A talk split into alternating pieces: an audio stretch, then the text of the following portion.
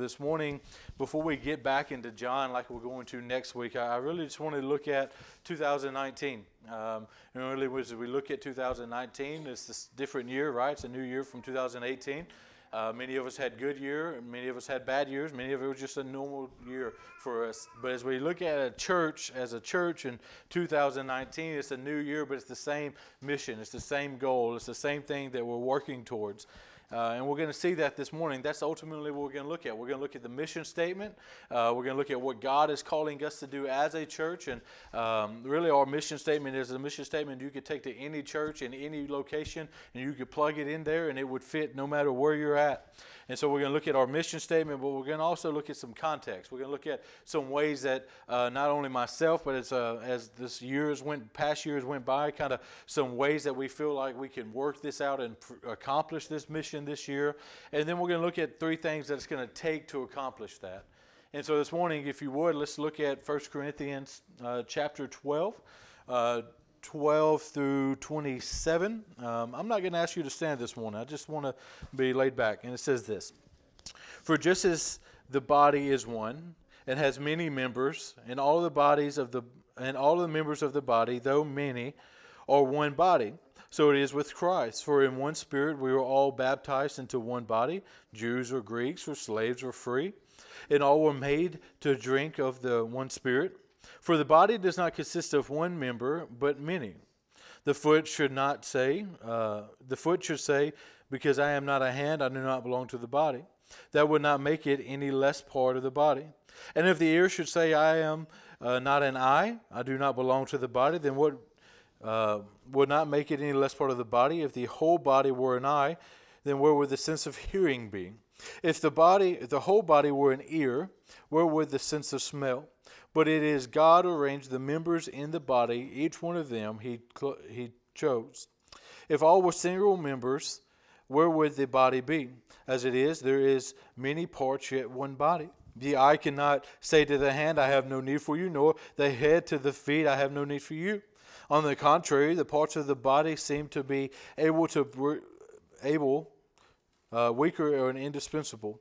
In those two parts of the body we think less honorable, will we bestow the great honor of not uh, or present presentable unpresentable parts are treated with greater than the body giving greater honor to the part that is lacked and there be no division in the body and the members may have the same care for one another if one member suffers all suffer together if one member is honored all rejoice together and then verse 27 says now you are the body of christ and individually members of it Let's pray. Dear Heavenly Father, we love you. We thank you. We glorify you this morning. God, be with me as I take and look at uh, the mission statement of the church and how it's backed up in Scripture, Father, and be with me as I expand on each and every part of Scripture that is open this morning. God, be with us as a congregation in 2019. Father, let us seek your will. Let us seek your desire. Let us seek to share your good news to the lost individuals around us, to the world around us, Father, because that is our calling. That is our responsibility as a church and as individuals. God, I just thank you for this day. I thank you for the opportunity to be with my family this morning and open up your word and expand upon it. We love you. We praise you. We glorify you. In your son's perfect and holy name. Amen. So, this morning, as I said a minute ago, uh, we're going to be looking at the mission statement once again. Now, uh, I read 1 Corinthians. I'm going to get to that later on. And so, if you were not here when I did this analogy with the potato heads, then you can just sit there and wonder what I'm going to be talking about in just a moment. Uh, but if you are here, you know what's coming when I get to that part. But I want to look at this mission statement. The mission statement of our church is that Lighthouse Community Church exists to make mature and multiply disciples by loving God, one another, and um, the unbelievers. Now, the reason why this mission statement is so crucial and so that we should understand it is that it's based in Scripture. Every part of our mission statement is part of what Scripture has to say that is a responsibility of every church and every individual. Um, because when you really look at it, there's really four different parts, uh, really two parts. It says make, mature, and multiply, and that is accomplished by loving God, loving one another, and loving um, unbelievers. Now, when we look at this as a whole, what we're going to be looking at is that this is our calling. This is what we are called to do as individuals, as a church, and this is what we should be doing in 2019. And not only is this something we should be doing in 2019, but we're going to look at a few ways in which we plan to accomplish that. And then we're going to look at how we will go about that. And so, what we see first and foremost is this idea of make, mature, and multiply disciples. Um, this is something that comes directly out of Scripture in Matthew 28 18 through 20. Uh, you've heard me read this scripture many times, and I will read it uh, until the day that Christ returns or I die, because this is our calling. This is what we are called to do as believers. And really, we see this, this idea of make, mature, and multiply found in these three scriptures because in Matthew 28 18 through 20 says, And Jesus came and said to them, All authority in heaven and on earth has been given to me. This is a beautiful part right there is that all authority and all power and everything is in the hands of Christ. He is stronger, more mighty, more sovereign than anything else on this earth. And that's where our calling, that is what our responsibility hinges on. It doesn't hinge on ourselves, it doesn't hinge on our own ability, but it hinges on the fact that Christ has all authority in heaven and on earth.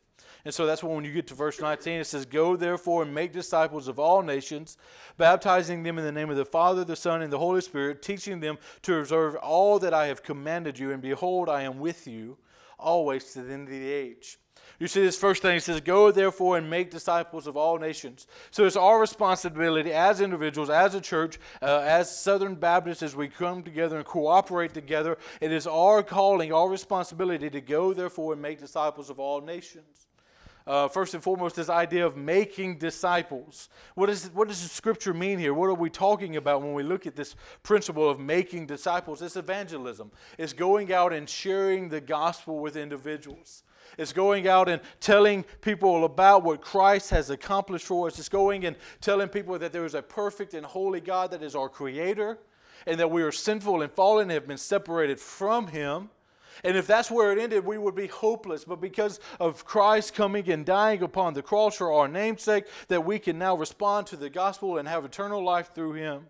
That is the gospel. That is exactly what it's talking about. Going and sharing the gospel with individuals. Now, we're going to look at this in more detail later, but that is why we're going to be doing this study for the first eight weeks of the year. That is why we're going to be focusing on this. We're going to focus on this in multiple ways this year. But it's our responsibility as individuals and as a church to make disciples of all nations. Now, it doesn't stop there. It doesn't stop with sharing the gospel with somebody. Because if we stop there, we've only done part of the job that God's called us to. If we stop with just sharing the gospel and one comes to Christ in salvation, then what you've done is you've birthed a child and you're not taking care of it. And so our responsibility is not only to make disciples by evangelizing and sharing the gospel, but it's to mature them is to do exactly what this scripture says is baptizing them in the name of the Father, the Son, and the Holy Spirit, and teaching them to observe all that I have commanded you. That is our job as individuals. If you share the gospel with someone, they respond accordingly, they come to Christ in salvation, then it is your job as an individual to disciple that person. It is our job as a church to come together and aid you and help you in that, and as a church to take care of that and to teach people and disciple people. So we don't only share the gospel with somebody so that they can become a convert, but we teach them how to follow Christ. We teach them how to be a disciple but not only a disciple that just soaks in knowledge and sits in a pew or comes to attend uh, every now and then or every week or committed or not committed, that we not only multiply them, we not only make and mature them, but we multiply them in the sense of that we make disciples that make disciples, that we, we share the gospel with someone that comes to know Christ. We teach them that it's their job, their responsibility to do the same thing, to take the gospel out to the world. Now, so often, we think of this principle as something that has to uh, be accomplished, that you have to get to a certain level before you could share the gospel, before you could tell people about what Christ has done for them. But in all reality, that's not the case. It's the calling for an individual at the moment that they come to Christ in salvation. It is their calling and their responsibility to share the gospel with the lost. We see this most prominently found in the woman at the well. The woman at the well, she encounters the Messiah. She understands this is the Christ. And what does she do immediately? She goes to town. She tells people that I have met the Messiah. I have encountered him. He has told me all that I have done, and he is here. And then she brings the entire town back with her. It is just a moment of her after her salvation. She does this the same thing in each and every individual that comes to Christ in salvation. It is our responsibility to share the gospel.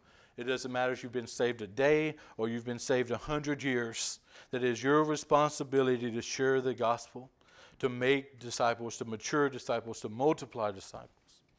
That is our first aspect this morning, is that our calling as a church is to accomplish that. And that's the calling of every individual in every church. As I said earlier, we could take this mission statement, you could plug it into a church in South Africa or in Europe or in Asia, and that would be their mission. That would be their calling, just like every other individual in this planet. And the way that we're going to accomplish that, the way that we're going to do this is first and foremost by loving God, loving one another, and loving unbelievers. It has to begin by loving God because what we see in Matthew chapter 22, 37 and 38, it says, And he said to him, You shall love the Lord your God with all your heart, with all your soul, and all your mind. This is the great and first command that this is first and foremost that we, before we can love anyone like we're called to love them, before we can love one another, before we can take the gospel out, our love for God has to be there. We have to love the Lord our God with all our heart, soul, and mind. This is the first and greatest commandment of them all that we begin here. Now the question is, is how do we express our love for God? Well, ultimately, in each and every one of our lives, we show our love for God by living for Him, to by seeking His glory in every aspect of our life. If it is going to church, if it is going to your job, if it is eating at a restaurant, if no matter what you do, that you're seeking to bring God glory in no matter what's going on. That is our chief end. That is our responsibility, even so much so that eternity long we're going to be worshiping and bringing glory to God. So, first and foremost, as individuals, you do it by everything you do in your life, seeking God's glory and God's will. But as a church, how do we accomplish that? Well, first and foremost, we accomplish it by doing what He's called us to do, bringing Him glory. But we also accomplish it by doing exactly what we're doing right now, and that is gathering together with brothers and sisters in Christ to praise and raise His name up high through the reading of Scripture, through the preaching of God's Word, through singing psalms and hymns and spiritual songs, by, by taking communion when we do that, by baptizing new believers. This is how we bring glory to God in each and every week and week in and week out that no matter what we do, each week we commit to coming and gathering together as brothers and sisters in Christ. That is our responsibility, and that's one way that we show our love for God. And this Sunday morning is a very important thing to me. It's a very crucial thing in Scripture as well to keep the Sabbath day holy by gathering with brothers and sisters in Christ to praise our Lord and Savior. So we, we accomplish this mission by loving God, but also by loving one another.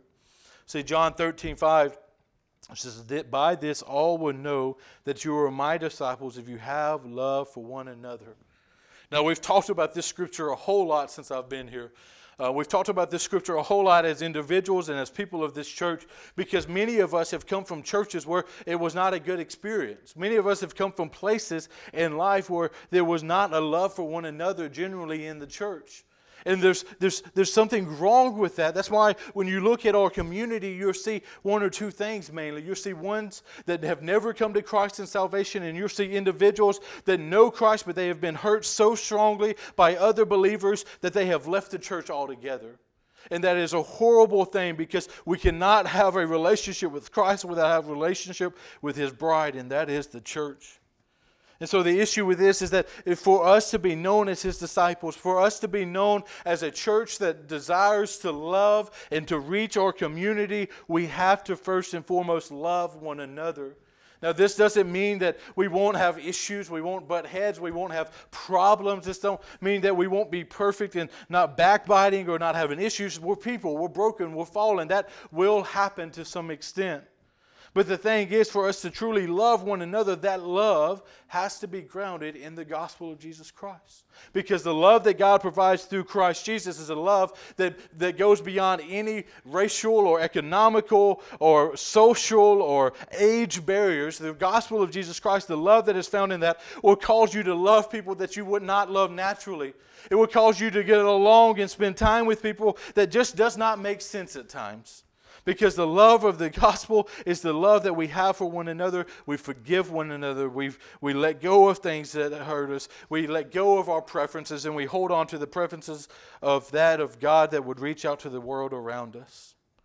So we accomplish this mission of making, maturing, and multiplying disciples by first and foremost loving God with all that we are, by loving one another, and then loving unbelievers. Now, this is the backside of Matthew 22, 37, 38. It's 39. It says the second is like it. The second greatest commandment is like it.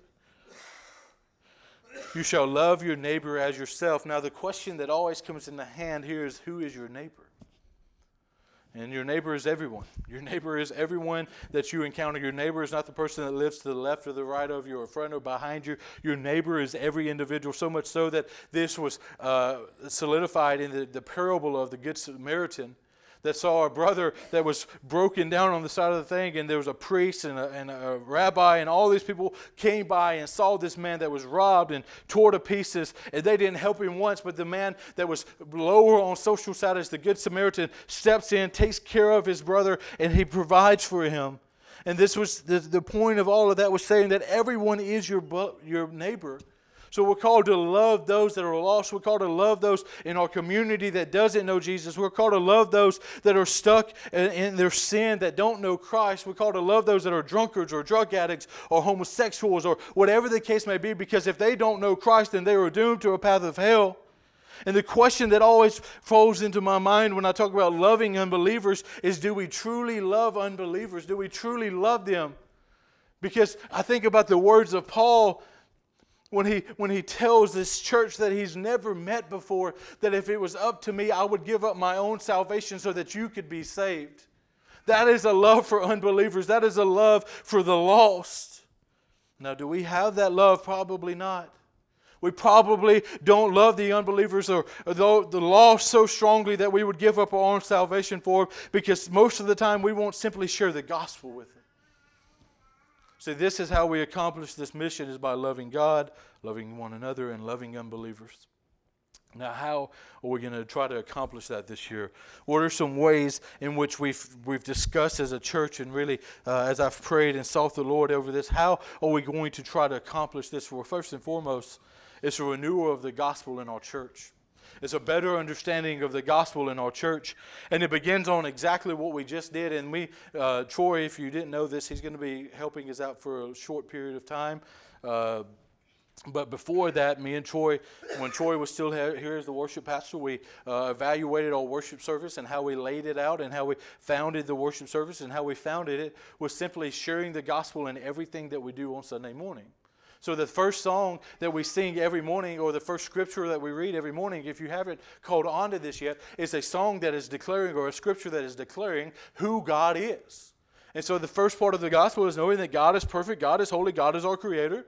And the second song is always a song of confession, showing that who we are to God, who we are sinful, broken, fallen men that can't save ourselves, which is the second part of the gospel is that we are fallen, broken, and can't save ourselves. And so, because of that, we have been separated from God. And the third thing that we do, either in song or in scripture, is declaring what Christ has done for us on the cross. And then after that, we sing a song of adoration, a song of praise of what God has accomplished for us. And then at the very end of the sermon, we after the sermon, we always talk about, we always do a song of a song of response because we have the opportunity to respond to the gospel.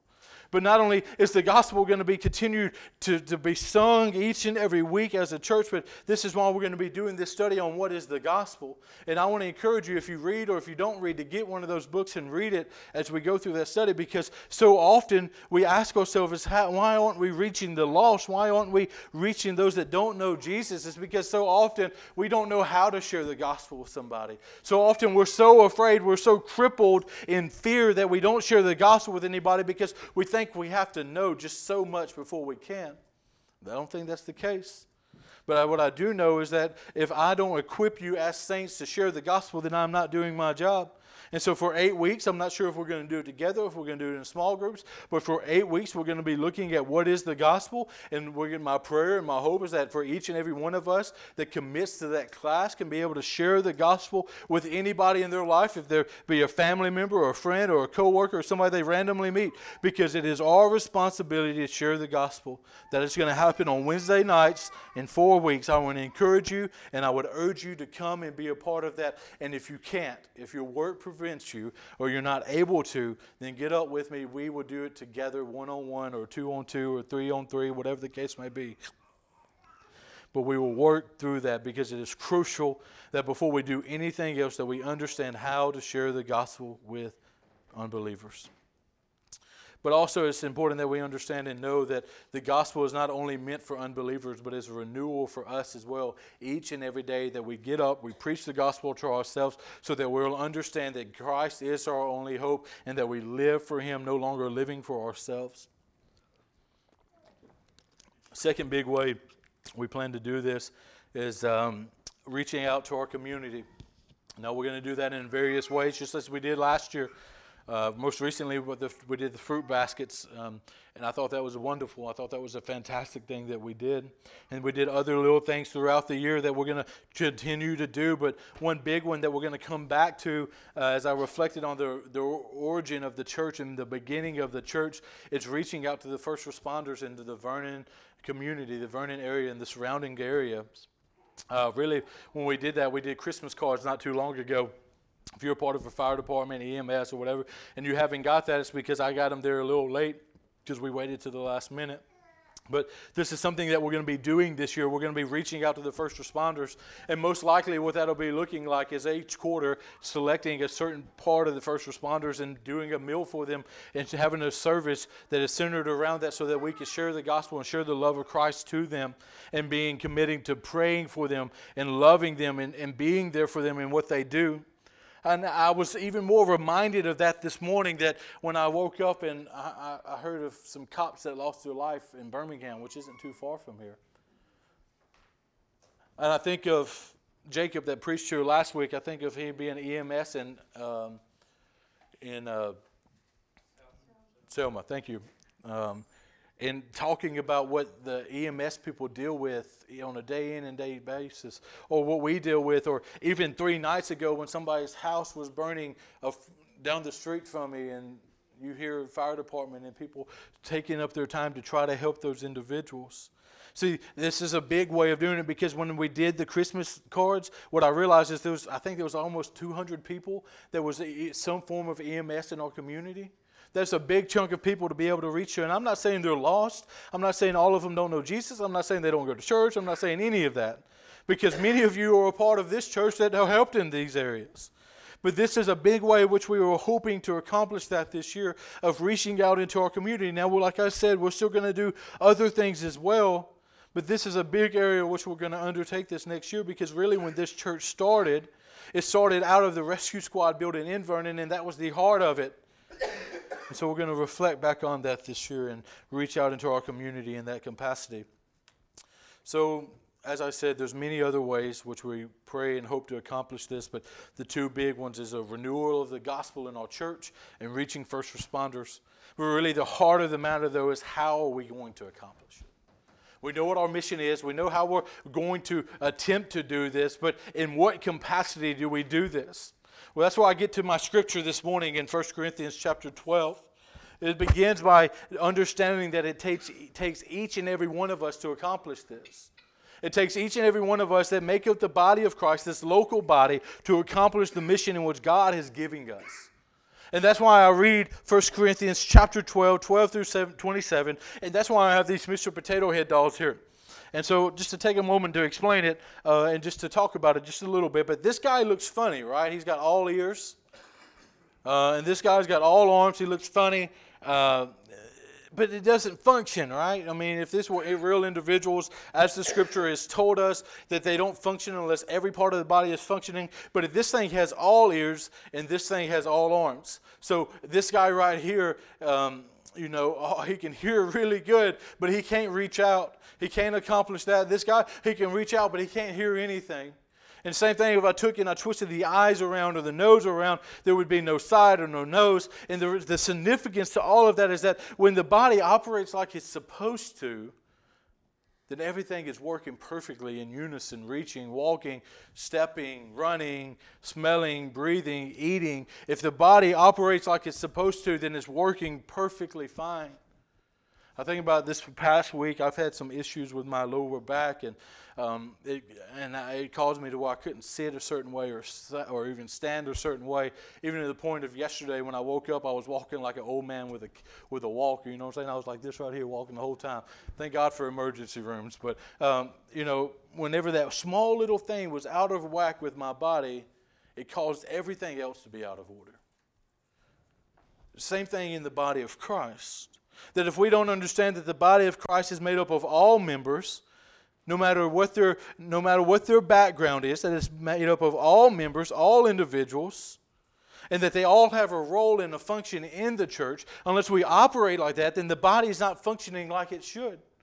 If it's not operating like that, the body isn't accomplishing what it could accomplish because different people have different skill sets and different abilities and different callings. That if we're not working to, together to accomplish the mission, then we're lacking, we're missing out on what we could be doing as a church. Now, maybe, maybe there's, a, there's an issue with the way we've structured things or the way we do things that cause people not to be active or not to help, or maybe it's because of personal preferences, or maybe I'm not sure what it is, but what I do know and what I do understand is that it takes each and every one of us to accomplish the mission in which God is calling this church to. Not too long ago on Wednesday nights, and I've done this multiple times, I asked the question of how did you end up here? and everybody had a different little story. You know, their kids came here, their friends invited them, they were there from the beginning. Uh, they were called to as a pastor, they came to help. Uh, everybody had a different reasoning of how they ended up at this church. But regardless of the reasoning, what we have to understand is that God has placed you here for the season that He's placed you here for a reason and a purpose. And that reason and a purpose is not to sit in a pew or not to come occasionally, but it's to get busy doing what God is calling the church to do, and it takes you to do it. Simple, it's plain. It takes each and every one of us. But not only does it take each and every one of us, but it also takes us to committing to prayer. And the reason we see this in Colossians 4 2 says, continually, steadfastly in prayer, being watchful in it with thanksgiving, that we are to continually be in prayer, that God would use us as individuals and use us as a church to accomplish His mission in Vernon, Alabama by doing these things. But why? Why do we commit to prayer? Why do we commit to praying and asking God for these things? Well, you know, Matthew 28 18 says, And Jesus came and said to them, All authority and in heaven has been given to me. So Christ has all authority on heaven and on earth. And then 1 8 says, But you will receive power when the Holy Spirit has come upon you, and you will be my witnesses in Jerusalem. And it goes on to some rest. The reason why we seek the Lord in prayer, the reason why we commit to prayer as individuals and as a church, is because that we do not accomplish this on our own. We cannot and we will not reach the lost. We will not and we cannot love God, love one another, and, and love unbelievers the way that we should unless God is empowering us to do so. God not only calls us to salvation, but He empowers us to do His will in this life. And so, as we focus this year, we got to focus on first and foremost understanding that it takes each and every one of us to accomplish that. That means if it takes you, you're an important person in this church. No matter what your calling, no matter what your responsibility is, it takes you to accomplish what God has called you to. So, first and foremost, let you as an individual and let us as a church commit to praying because we understand that God is the one that empowers us to do His work on this earth. We cannot do it on our own. We must, must seek His empowerment because He is the only thing that will enable us to be His witnesses to the world around us. So this morning, we looked at the mission statement. The mission statement is simple it's to make, mature, and multiply disciples by loving God, loving one another, and loving unbelievers. And as we seek to do that this year, I want to call us as a church to commit to praying that God would use us to empower us to, to, to, to use each and every one of us. But as we focus on a few things this year, my prayer is that we would understand the gospel better in 2019 because the gospel is where our empowerment begins. The gospel is where salvation lies. The gospel is the most important thing in our lives. And if we don't truly understand it, we can't share it and we can't reflect on it and we can't live in the grace of God without it. So as Troy comes and gets ready to lead us in this last song, I want to first and foremost, maybe you hear the gospel this morning and You've never responded to it yourself. You, you talk about the reason why you're inactive, the reason why you're not doing what you should be doing in the church is because you don't truly know Christ. You've never loved Him with all your heart, soul, mind, and strength. Then my prayer is that you would respond. That if God's calling you, you respond. You, you, you, you pray and repent of your sins. Turn to Jesus. Bring it before the church, and let's, let's do that. Maybe you're here and that's not the issue. Maybe you're here and you just had a lack of commitment in this last 2018 or years before that. And that you've just lost this desire to be used by God. My prayer is that you would have a commitment this morning, a renewal of that, that, that gospel love that you once had for those around you. I want to call us this evening, this morning, whatever day, whatever time of the day it is. If you want to sit where you are, stand where you are, if you want to come down here, whatever the case may be, but let's be in prayer that God would use you as an individual. Pray for yourself, but also pray for Lighthouse Community Church that we would be used by God in this year to see lost people saved. But not only saved, but discipled so that they could follow after Christ and do the same thing. And let's not forget that it's God's empowerment that we accomplish any of this. So it has to be grounded in trusting in Christ, not only for salvation, but for empowerment of accomplishing what He's called us to. So I'm going to pray. Troy's going to lead us in "Tis so sweet to trust in Jesus." I think, and not only in salvation, but in the empowerment of His will. And if you want to come, you want to pray, I encourage you to. If you want to stand, you want to pray, I encourage you to. If you want to sit and pray, I encourage you to. If you want to stand and lift up your hands and praise God for the great love and mercy that He has bestowed upon us, do that as well. But ultimately, let us as a church in 2019 commit to seeing His work accomplished.